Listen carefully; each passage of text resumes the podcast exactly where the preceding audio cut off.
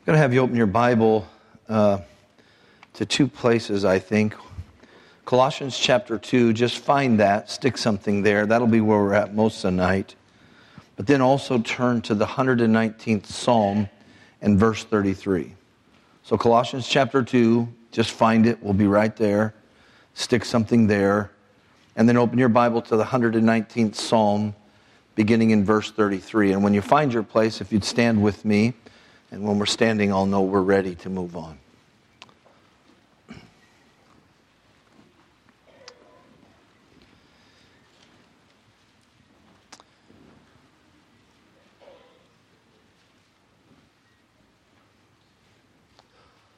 Psalms 119, beginning in verse 33, the Bible says this Teach me, O Lord, the way of thy statutes and I shall keep it unto the end. Give me understanding, and I shall keep thy law. Yea, I shall observe it with my whole heart. Make me to go in the path of thy commandments, for therein do I delight. Incline my heart unto thy testimonies, and not to covetousness. Turn away mine eyes from beholding vanity, and quicken me in the way, in thy way. Establish thy word unto thy servant who is devoted to thy fear. Turn away my reproach which I fear, for thy judgments are good. Behold, I have longed after thy precepts. Quicken me in thy righteousness. To have a word of prayer with you tonight, and we're only going to spend a moment here and go forward, but it is essential that we establish sometimes uh, unchanging truths which we then seek to expound and illustrate so they become more than distant truths, but living realities in our life. Father, I thank you for our time. I pray that uh, you would bless it. I thank you for the wonderful service we've had so far, the great singing, and uh, Lord, uh, the opportunity to give and uh, just to watch the children give, Lord, and be involved. And I thank you for all you've done. I thank you that you've met with us so far. Everything we've done today in this place, you've been in the midst of it. And you promised you would be, Lord. I just pray tonight we'd, we'd surrender to your presence. It's not a matter of if you'll show up here. Where two or three are gathered together in my name, Jesus said, There am I in the midst of them. We are gathered tonight in the name of your dear Son. We are Christians, we are followers of Christ. We are those who believe every word of this book. And uh, Lord, uh, it is you we seek after tonight. And so I just pray tonight, Lord, you'd find us humble as we would receive instruction from you. And that as we do, Lord, we'd be willing to humbly measure our life by the truth that you give us. And Lord, where we would find ourselves having fallen short, that before we leave this place tonight, we would come, we would come humbly we would come in brokenness to you, ask for your forgiveness, and allow you to transform us more into the image of your dear Son. Thank you again for this time. I pray you bless it in Jesus' name. Amen. Thank you for standing tonight. In the first couple of verses of this section of 119th Psalm, there's a truth established that I want you to get. I want you to write it down, get it where it'll never fall out of your brain. For some of us, that's a great problem. We'll have to actually write it down to be able to remember it. But uh, this is the truth that the system of thinking that you use, develop, determines the path of your life. So the way you think and what informs your thinking determines the path of your life, where you walk. This morning we talked about how, uh, you know, we get to choose our path. And we can try to walk on two paths for a while and make it look okay. And ultimately, one of them will become the norm of our life. Tragically, in Solomon's case, and too often tragically in our own. But please understand this that we don't make choices really about uh, paths in our life. I mean, that's a fairly significant thing. How you're going to live your life and how you're going to engage things and, and, uh, you know, everything just really that makes up life. I, I don't really think that that's something that's so light. And I think that, that we, uh, that we don't just make that by going, uh, you know, I think I'll flip a coin and see, do I want to walk with God or not walk with God? I think that we go through a process of consideration and of learning by which we then make a choice. And when we change the path of, path of our life, and every one of us has to make changes in the path of our life, beginning at our salvation. You're not okay. You weren't okay when you were born. You were cute and then you weren't cute anymore. I'll just help you out with that. You went from ooh to ah, he's no, ooh. But, but he says this look, teach me, verse 33, O Lord, the way of thy statutes, and I shall keep it unto the end. And he makes it clear there that if he were to have the knowledge of what it is, teach me the way, that's how I walk, of thy statutes. Lord, I need you to inform me of how I'm supposed to walk. And if you do, then I'll keep it unto the end. Verse 34 Give me understanding and I shall keep thy law. Yea, I shall observe it with my whole heart. There it is again. Understanding is taking knowledge and putting it to practice in your life. Understanding and wisdom are greatly related, if not completely related. So knowing something and then having the understanding to be able to begin to operate according to that truth is an important uh, part of this process of determining the path of our life.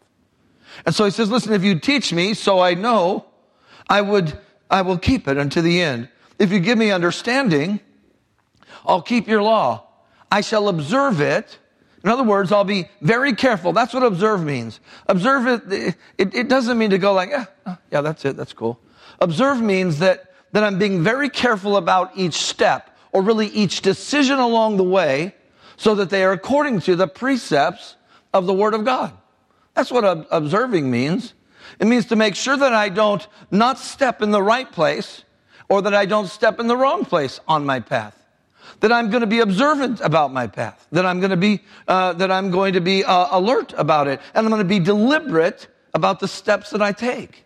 Give me understanding, he says, and I'll keep your law. Yea, not just keep it. Yea, I'll observe it with my whole heart. Because the way you think determines the path of your life. Simple. Now, let, let, me take just a second and talk to you about why that's true, and then we'll look at how to live it. You were absolutely created by God to operate according to knowledge. Absolutely created that way. You were created in the image of God. Now, I know that the text says image and likeness of God. The thing we have to understand is that image, we're going to talk about likeness, was the unfallen holiness or of the same nature. When sin came in, our nature twisted. We were no longer the same. So much so that God had to separate us in Adam from, uh, from the garden that he'd created for mankind, and that there's now a veil or a distance, uh, a gap between man and God that man could not overcome. That he couldn't just uh, decide he didn't like it, find a way around it. It was impossible. But the image of God never changed. That's that part where what he is, not in nature, but in being or personhood, we are. Okay? So God isn't one thing and we're something else. It is true of most of creation that they're not made in the image of God, right? So I'll give you a couple of opinions. Elephants are cool. They are. I mean, think about it. Really, except a guy with an elephant gun. Who can stop an elephant? I just hold it right there, big fella. You're not allowed here. Elephants are cool. They're kind of slow. Maybe they ponder a bit. They have larger noses than I'd be comfortable with. But, but they're cool. But they're not in the image of God. They're not. They were not made to be a reflection of or a carbon copy, if you will, in personhood of God. Okay, this one I know you'll agree with. Dogs are at the top of my list of favorite animals. How about that? You know. I mean, really, unless it's your neighbor's dog and he's been morally trained, dogs almost always are like, which means, I really like you, give me something to eat. Okay, that's what that means. You think it means I love you. They don't love you, they love what you give them. But dogs are still okay. That you can teach them to fetch. You can teach them to bite the preacher when he comes to visit. It happens. But dogs were not made in the image of God.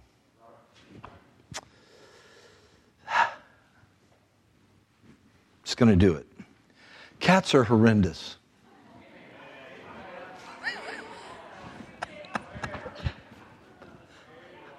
What's wrong with cats? I mean, they rub up against your leg and they go, whatever that means. I think it means, if I were bigger than you, I would eat your head. I think that's what that means. But they're not, so we're okay. I, I don't know.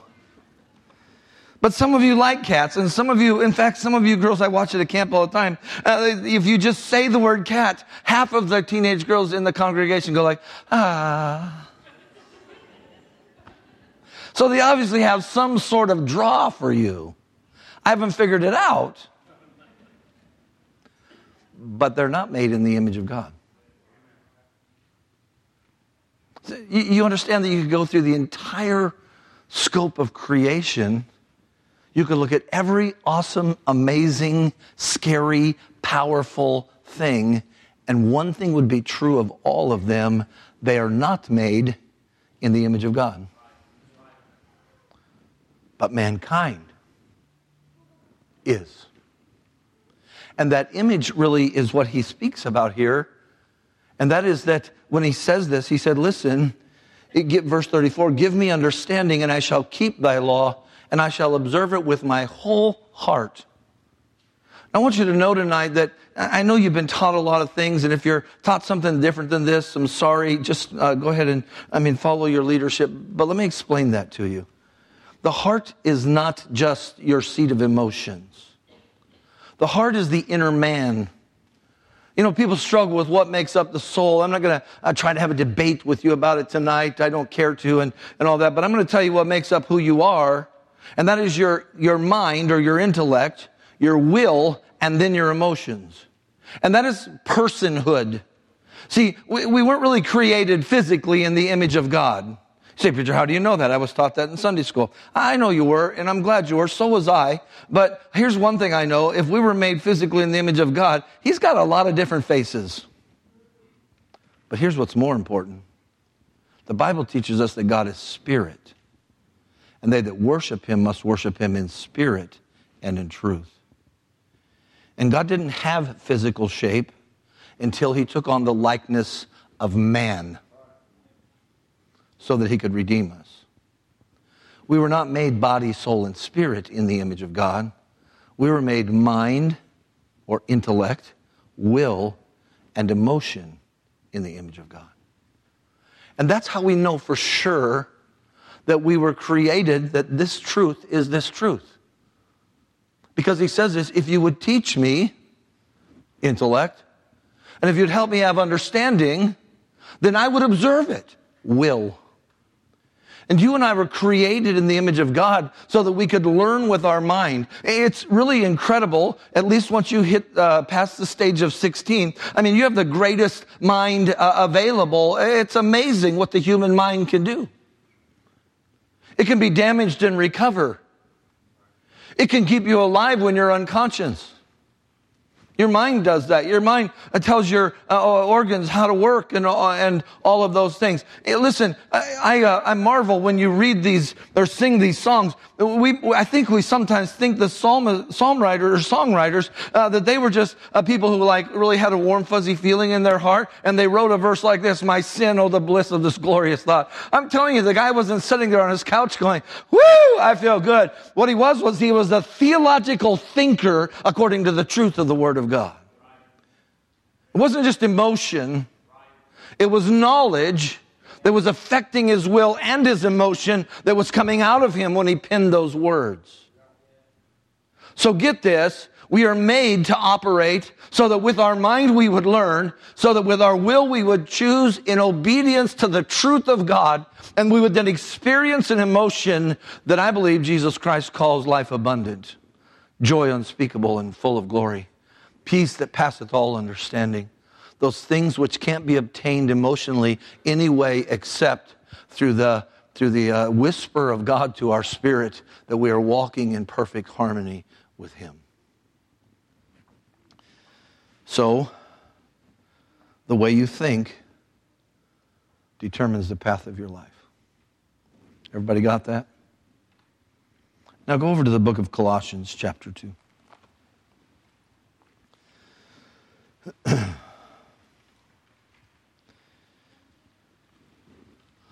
Some years ago, I put together a series of messages on something called worldview. And for some of you, eh, just now when I said that, your eyes rolled back in your head and you were like, oh, brother. Um, but all worldview is, is the window, if you will, or lens through which we see the world. You and I see the same things physically every day but we see them in different ways all of the time. And that, pardon me, that really is made up by our worldview. And the worldview that a person holds is the result of their convictions and beliefs in about 10 areas, about 10 disciplines. Things like theology and, and biology, believe it or not. Do you understand that, that biology, of course, is addressed in Scripture, right? When you go to biology class, the first uh, biological textbook was um, the Bible in the book of Genesis, where he there declares and commands that everything would reproduce after its kind. Just biology, the science of life. And one of those disciplines that make up a person's worldview is philosophy. And a lot of times as independent Baptists, we hear the word philosophy and, and you know, we, we feel a holy hallelujah, uh, you know, just uh, raising up in the back of our throat and we're, and we say this, philosophy, that's what them liberals do. But could I just say to you tonight that whether you would acknowledge it as such or not, you are living according to some system of thought. And that's precisely what a philosophy is. The philosophy of Calvinism, and that's what Calvinism is, is a philosophy about soteriology or salvation greatly. It's just a system of thought, man made, I would add, in great error, I would add, by which people try to navigate through things. So every one of us has a philosophy and it's not philosophy that's the problem, really. It's where your philosophy or system of thinking by which you live comes from. Verse 8 of Colossians chapter 2 says this Beware lest any man spoil you through philosophy and vain deceit, after the tradition of men, after the rudiments of the world, and not after Christ. For in him, Christ, for in him dwelleth all the fullness of the Godhead bodily. And ye are complete in him, which is the head of all principality and power, in whom also ye are circumcised with the circumcision made without hands, in the putting off of the body of the sins of the flesh by the circumcision of Christ, buried with him in baptism, wherein also ye are risen with him through the faith of the operation of God, who hath raised him from the dead And you being dead in your sins and the uncircumcision of your flesh, hath he quickened together with him, having forgiven you all trespasses, blotting out the handwriting of ordinances that was against us, which was contrary to us, and took it out of the way, nailing it to his cross. And having spoiled principalities and powers, he made a show of them openly, triumphing over them in it. Let no man therefore judge you in meat or in drink or in respect of any holy day or of the new moon or of the Sabbath things, which are of a shadow of things to come, but the body is of Christ.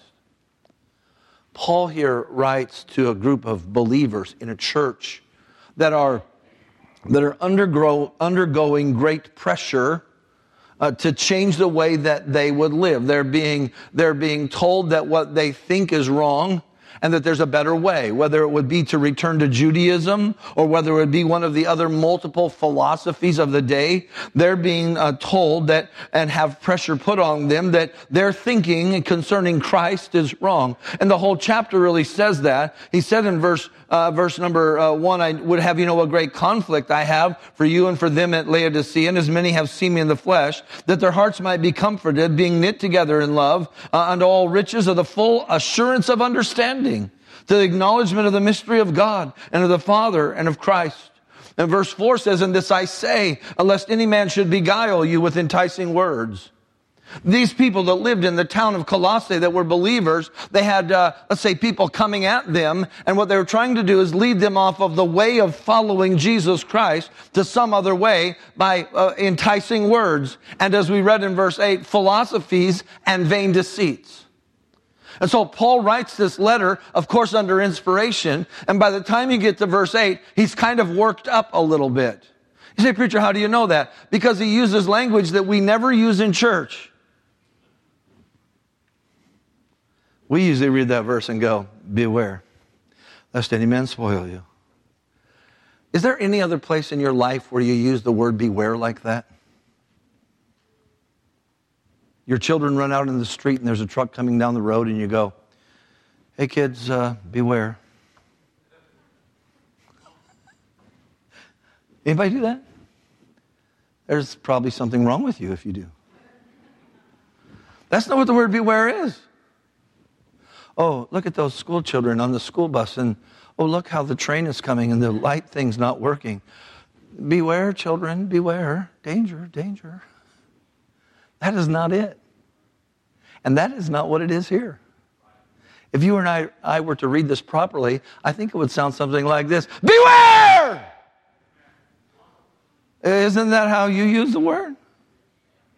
I mean, can I just say this? If it's not normally how you use the word, if you see me about to die, would you please use it that way once?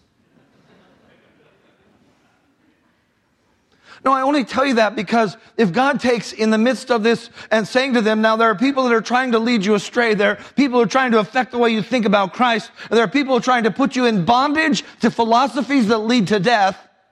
And when God says this, beware, I'm just thinking for a minute that He really wants to get your attention, stop you in your tracks so that He can warn you and keep you from the danger that lies ahead.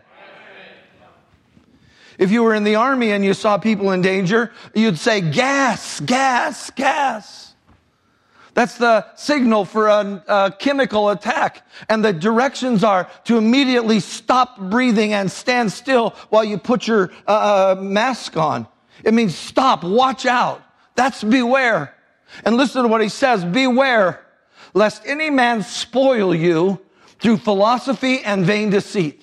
Mm, before we get to the philosophy part, I want to note you to notice this word also. Beware lest any man spoil you. So that's not like what you're doing to your children exactly. It's somewhat like it. This is what spoil means it's a military term. It's what the victor does to the defeated army. What they do is they go in and take from them that which belongs to them, that they purchased at a price. And when they are defeated on the battlefield, the victors walk in and go, like that iPad and they spoil them. And what God says to this, you listen to me tonight. What God says is you're in such peril because of what's going on in your mind and what's coming at your mind. Beware, because there is an enemy who desires to defeat you and spoil you, to rob you of that which is yours as an inheritance through Jesus Christ. He wants to take away peace. He wants to take away joy. He wants to take away assurance of your salvation. He wants to take away your confidence and belief in the very God of this word. He wants to undermine everything about you so that you'll doubt Jesus and serve him. He wants to spoil you. And that's the warning. And I would even say, and it's editorial to a degree, but whole masses of Christianity in America in 2022 are absolutely spoiled by an enemy who has bound them in a philosophy that is destructive. Beware. Beware. Would you do yourself a favor and take your pencil or pen or whatever and circle those two words? Underline them, highlight them. Beware lest any man spoil you. Because you are setting squarely in the crosshairs of intellectual, philosophical deceit and spoiling every day you live on this earth. Beware lest any man spoil you through philosophy and vain deceit. Those are two different things. Philosophy is one thing, vain deceit is another thing. Philosophy, I want to talk about in a moment. I want to start with vain deceit. So I don't think this is hard for any of us, but deceit means untruth, doesn't it? Right? Like if I told you, hey, I have a million dollars in my hand. If you, you know, will sing the national anthem in Chinese right now, I'll give it to you.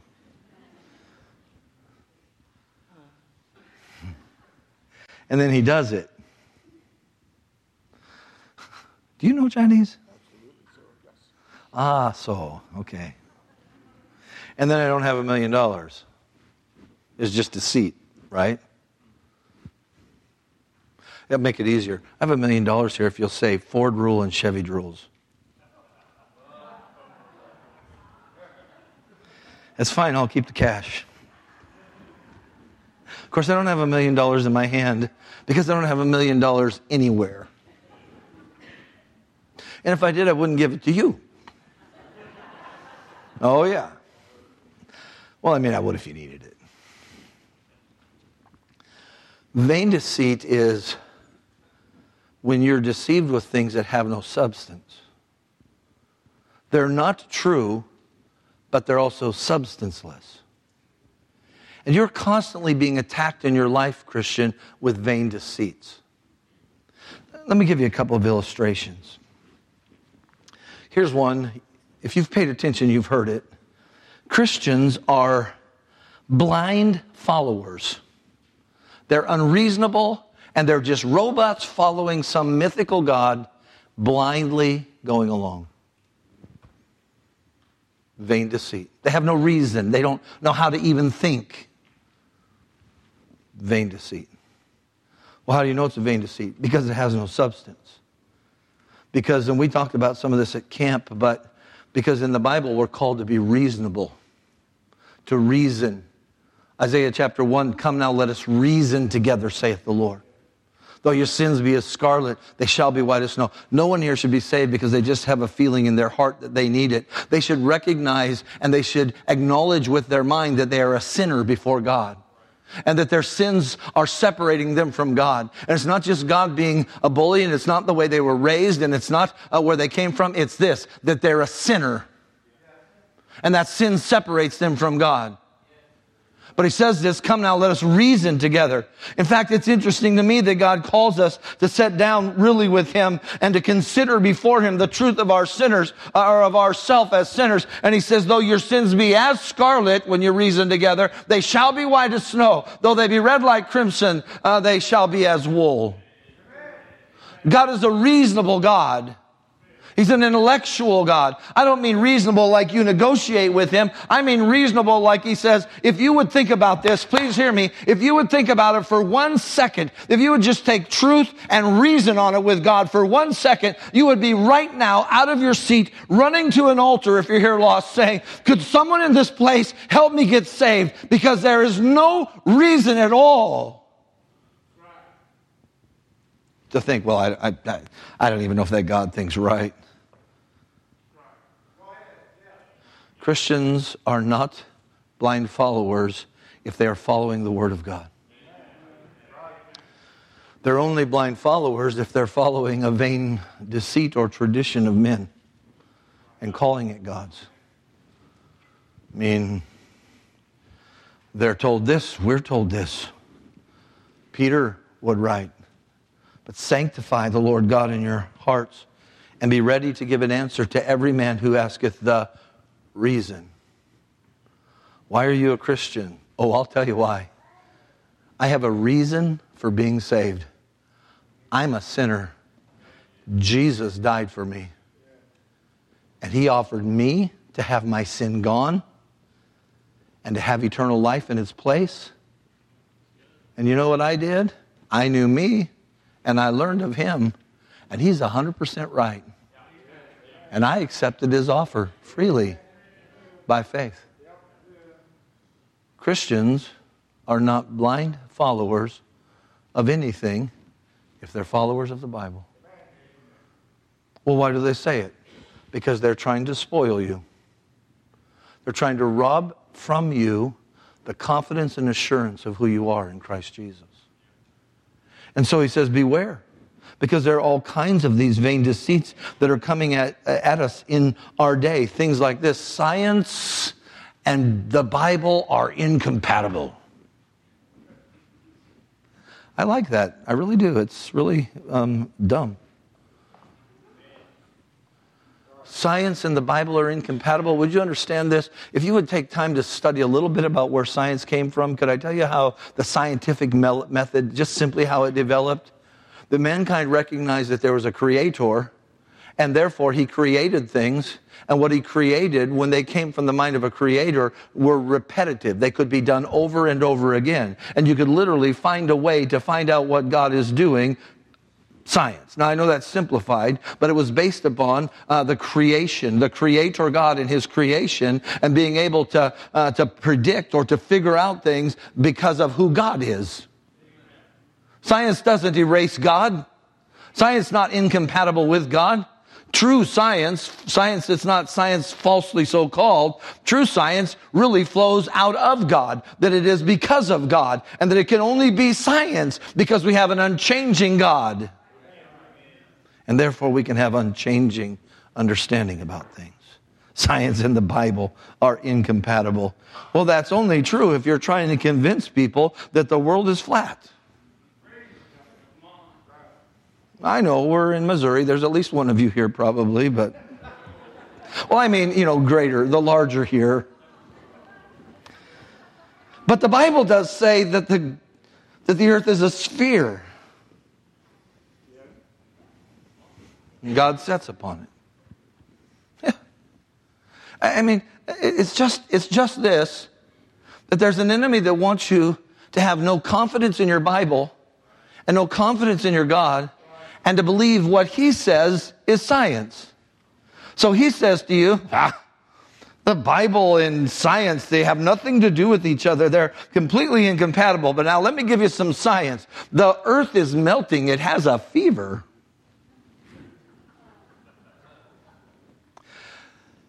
Hang on, I'll be back after I buy more oceanfront property. okay, all right, you didn't like that one. My father is getting ready to deliver a child.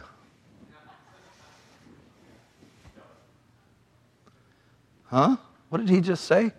Well, science today says that men can bear children. Well, I, I bore all three of my children. I was like, I mean, that's about as far as it goes. I can't. No, do you understand that science doesn't say that? It's vain deceit. The idea that you need to decide between the truth of God and His Word and some scientific theorem is not true. It is a vain deceit intended to steal from you what Christ has given you. Can I give you another one? I enjoy this. You might not. Um, there are no absolute truths. All truth is contextual. So let, let, me tell you why we're doing this. Because if you let your kids watch cartoons, they're getting all of this. And in much of everything. Uh, there, there's no absolute truth.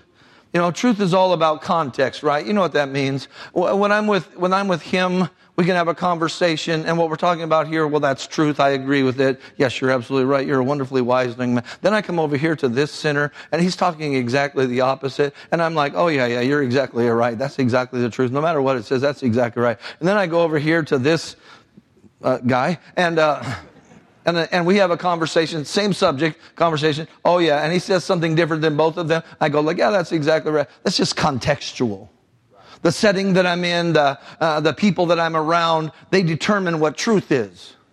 And the, the result of that is, is that there is no truth. Which means there's nothing that you can really go like, this will be this way. No truth. It's vain deceit. That's all I want you to know. There is truth.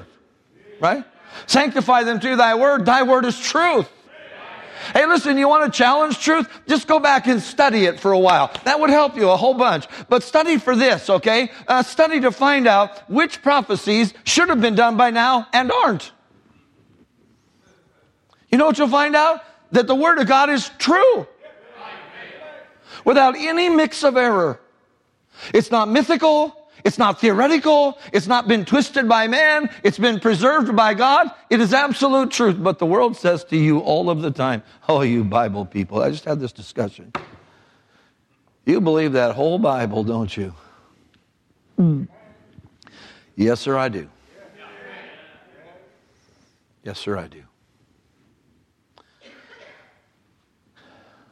You say, preacher, these things are theoretical. Well, not that one.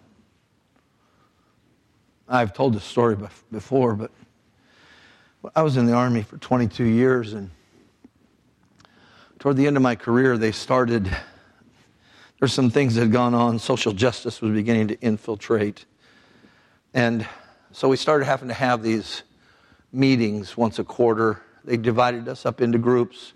They weren't, they were, I don't know what you call them. They were I call it, well, I can tell you what I call them. I call them touchy feely sessions. And so there would be not a leader, but a moderator, right? And there'd be a bunch of people sitting around, and you'd leave all your rank at the door. This never happens. Come on, please. And then the moderator would bring up a topic of discussion. One, the last one that I was ever invited to, weird. Uh, the moderator brought up the subject of homosexuality and and uh, relationships of homosexual people and that. And the way that they would run is they'd go around the table and they'd say, So, so Bill, what do you think about it? And people would give their opinion, and everybody'd go, Ah. Well, I was on the other end of the table, you know, just one of them tables like we eat at. Can I just tell you this? Those white folding tables are made for Baptists to eat at, not people to give their opinion about. But just going to say it. The moderator's on that end, and I was on this end.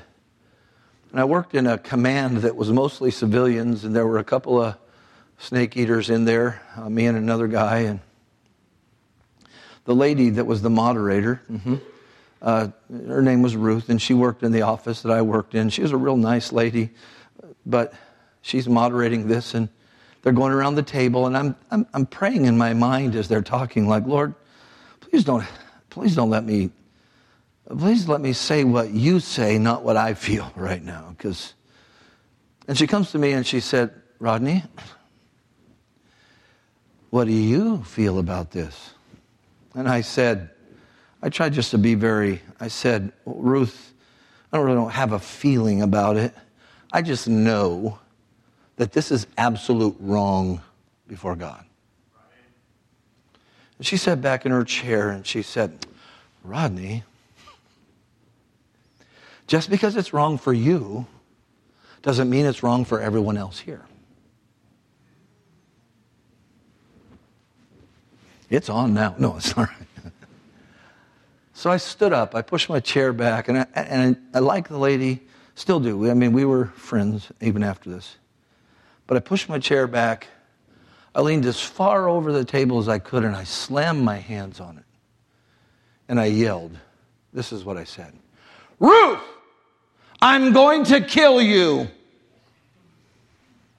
And Ruth went, just like you did. She went, ah, ah, and everyone at the table went, What did he say? And she finally caught her breath and she said to me, Rodney, you can't say that. And I said, Well, it was right for me at the moment.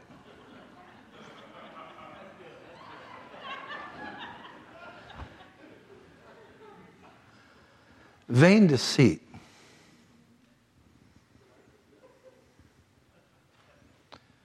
But vain deceit might sound funny in this room, but it is pernicious in your life.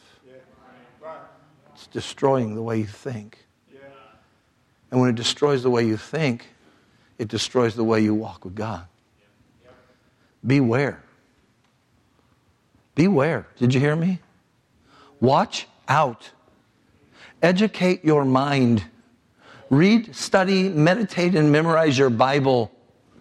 Defend yourself Prepare yourself to be able to recognize those empty lies that come uh, at you. Yes, from Satan, but they come through people. They come through circumstances. They come through good people. But all of them are intended to take absolute truth and to rip it out of your, uh, of your mind and to replace it with empty lies. And the way you think determines the way you live. Beware. Lest any man spoil you, take away what Christ gave you. I know this is kind of fun and funny sometimes, but this stuff just tears me up on the inside. To think that we would have this book and our God and be so unprepared to think in this world that we can't even recognize empty lies. What ought to it ought to just tear us apart from the inside out. He also says this through philosophy and vain deceit. Philosophy, as I said, is just a systematic way of thinking. So it's not about the fact that there is thinking. I know that you probably learned philosophy as the love of knowledge. Yeah, I know people say that, but that's pretty dumb. I mean, nobody lives their life by going, love knowledge, love knowledge, love knowledge. Philosophy is when people sit down and try to determine what really makes life worth living. So they come up with systems of thinking uh, uh, you know, they're mentioned in Scripture. I just preached, you're going to think this is weird. I just preached at junior camp uh, out of the book of Acts where it talks about two groups of people and Paul on Mars Hill who ends up debating the philosophers of the day or speaking to them. And there are two groups called Epicureans and Stoics. You know what those are? Those are philosophical systems. That's all they are. They weren't religions. They were just ways that people thought, and they were leading them into all kinds of craziness. No, the Bible is full of identifying for us philosophical ways of thinking or systematic ways of thinking that will lead you into danger. Because here's the criteria in verse 8. Look at it. Beware lest any man spoil you through philosophy and date vain deceit. Listen to this. After the traditions of men, after the rudiments of the world, and not after Christ. See, you and I are, are, called upon or really led in Scripture to have a philosophical uh, philosophy of living. Can I help you out with what it is? We think according to the philosophy of the Word of God. The Word of God is systematic, absolute truth. There's nothing in it that's error. And it teaches us all sorts of things, how we're to live our life. It teaches us how to engage people that want to fight with us. It teaches us how to have relationships. It teaches us how to be parents. It teaches us how to be husbands and wives. And if you're doing it after some other thing, it's spoiling you. If you're trying to be a husband after the philosophy of marriage of our day, it is spoiling you. It's robbing you of the sweetness of your marriage.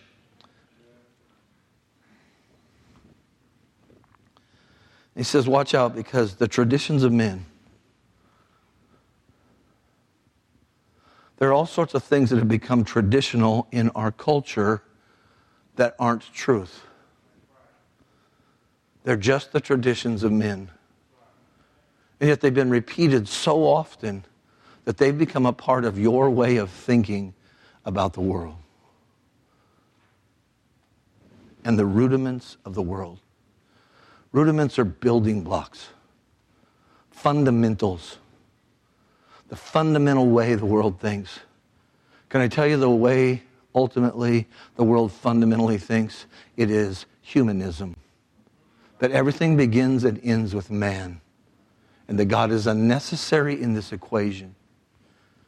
And he says this look, not only are there vain deceits, empty lies that are being hurled at you that you have to deal with intellectually, but there are philosophies that are on the wrong path.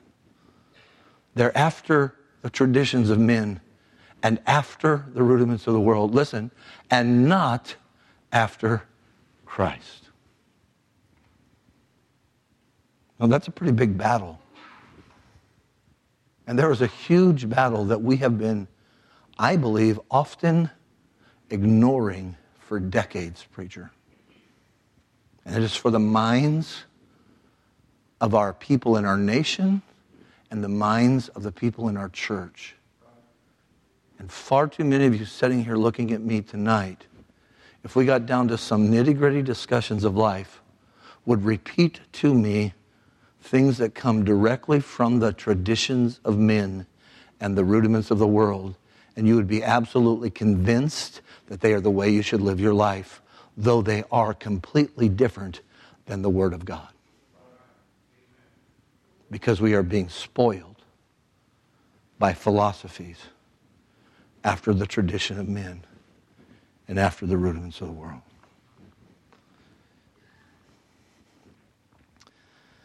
There's good news that we don't have to be we don't have to be spoiled. What I think we sometimes don't understand is all that Christ did for us. Christ did more please, before you start thinking heretic, just listen, okay? That'll help me a lot. Um, Christ did more than just take away our sin. He did that. If you have trusted Jesus as your Savior, you are fully forgiven forever. Never to be remembered by God again. God will never throw your sin back up in your face. I mean, that, okay, I guess. That's, you know, cool. Hallelujah. But salvation was more than about simply the removal of your sin. Brother Andrew said something, I don't know if it was in prayer or something this morning, but he said that maybe when he's talking about studying about that not only did he take away my sin, but he gave me the righteousness of God. That's what justification is. You understand that when you're saved, that not only is your sin taken away, but you've been now imputed or charged to your account, given to you, is the perfect righteousness of God in Jesus Christ. And now when God sees me, He doesn't just see me absent sin, He sees me full of Jesus, amen, and His holy character. And that happened when you and I were saved. But can I tell you something else that happened? In fact, it's what's in the rest of this passage. That He made us, that He made us complete. Please hear me. He made us complete in Christ. Uh, there's no longer a part of us that just, it's just not there or, or it's just not important. That what it's, I mean, it's what it says right here. It says in verse 10, and we are complete in him, which is the head of all principality and power. That God did something in us when we were saved so that our mind, which was under the bondage of all of these things, please hear me. If you're here lost tonight, you might be offended by now. I hope you're not. I, I hope I wouldn't offend you uh, by how I say what I say. But, uh, but if you're here lost, you might say, well, I just don't think that's right. I mean, who are you to attack science? I'm not attacking science. I'm telling you that I'm lifting up what real science is. And the problem is, is that you are, if you're lost here tonight and you don't have Christ, and maybe if you do, you haven't come out of this yet, is that you're in bondage to the philosophies of this world. And you're incomplete. You're not able to see the whole picture. Again, I'm not trying to offend you. I'm trying to say to you, beware because you're hurtling down a path that you can't even see how messed up it is. But Jesus, when he comes in, hallelujah, he took away my sin. I mean, boy, if that's all he'd done, that would have been enough. But it's not all he did. And hallelujah, he gave me the holiness of God in Christ Jesus. But can I tell you what else he did? He made us complete, which means this that you've been set free from the bondage of false philosophy and a mind controlled by vain deceits, you've been set free to take that corrupted mind and to renew it in Jesus Christ. So you can have a whole new steering mechanism for your life. You're complete. He spoiled principalities and powers, we read. Well, why did we read that? Because they're the ones who ultimately are binding your mind.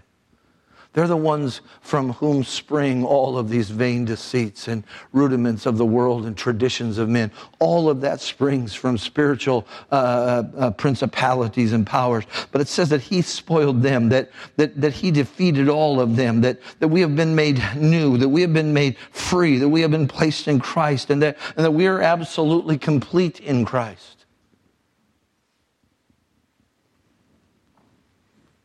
That means something. You know what it means?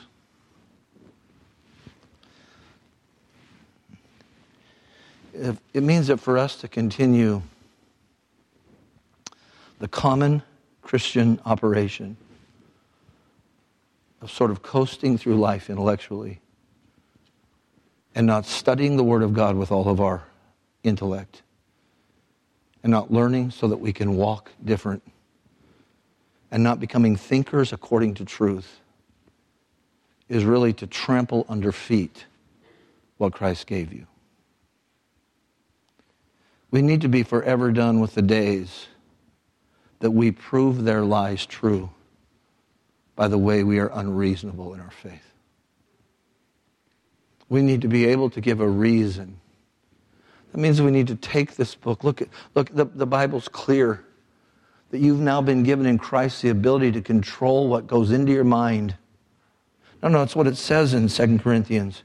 Casting down imaginations and every high thing that exalteth itself against the knowledge of God, and bringing into captivity every thought to the obedience of Christ.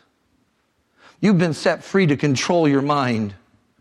And too many Christians have got the, I, don't know, the, the, the nine minute uh, cycle of attention and, uh, you know, their, their mind goes into neutral. That's what happens when you watch too much TV, just so you know, is that your mind actually turns, I mean, people say it turns into mush. It probably doesn't. I mean, it doesn't drip out your ears, so I would think it's not mush. But I'll tell you what it does do is it becomes neutral.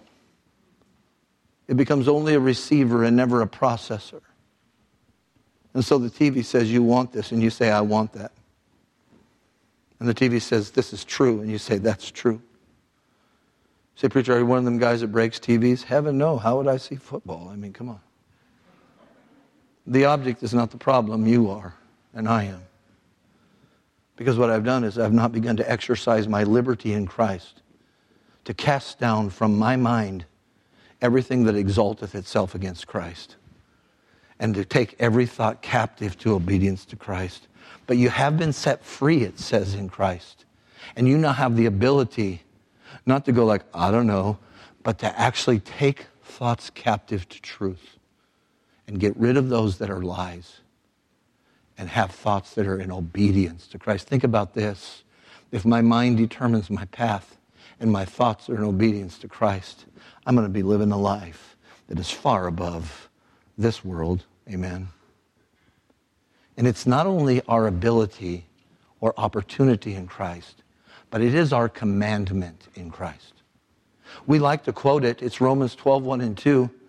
I beseech you, therefore, brethren, by the mercies of God, that you present your bodies a living sacrifice, holy and acceptable uh, unto God, which is your reasonable service.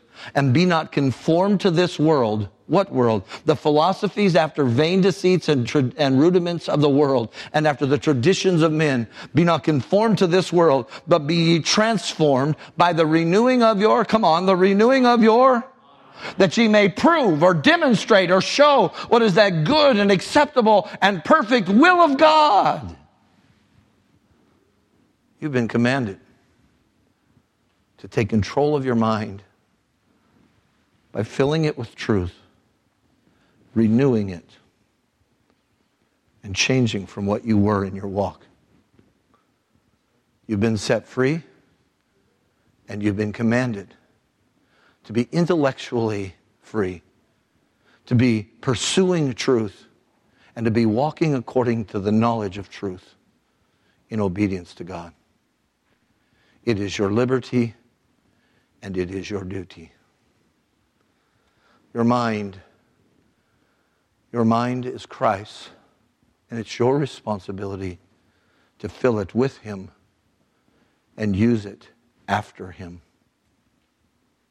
and to, to, to sacrifice that liberty and to ignore that duty are both things which we are tragically guilty of and that we must stop tonight.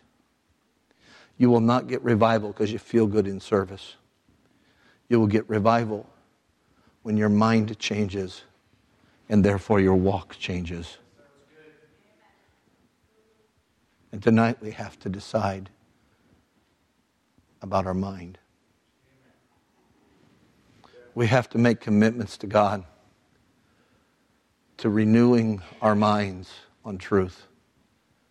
Now, I'll warn you, it's going to require you more than three hours a week. It's going to require that you study the Bible outside of this place. Well, preacher, I don't know how. That's what you have him for. He'll equip you. It's going to require that you, that you memorize Scripture and you walk according to it. It's going to require you some accountability in your life because you're so used to thinking after the traditions of men that you're going to have a hard time for a while as you grow out of it. And it's going to require you to say this tonight. The only way I can really please God with my life is when I enthrone Him in my mind. And if we don't do those things, we continue down the same lukewarm path where for the last hundred years we've been screaming revival, revival, revival. We've had all sorts of emotion come into our life, but we've had far less renewing and taking charge of our minds. And we are still a people absent revival. And the problem is that our mind determines our path.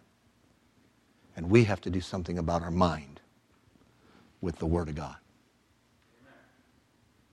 So tonight, we would start by being honest.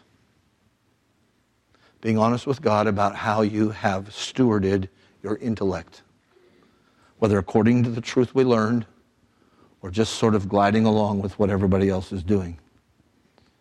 And if it's the second tonight, we simply belong here at this altar, recognizing the offense to God that what we've done with our mind is and begging Him for forgiveness and committing with all of our intellect and will to renewing our mind and to beginning to take everything captive to obedience to Christ. It'll take major change in your life as you go down this road. But the only way we get where we say we want is when we begin right here, where everything about your life is determined. So tonight, we must start. You must start. You must deal with God about what you've done thus far with your mind. Stand with me.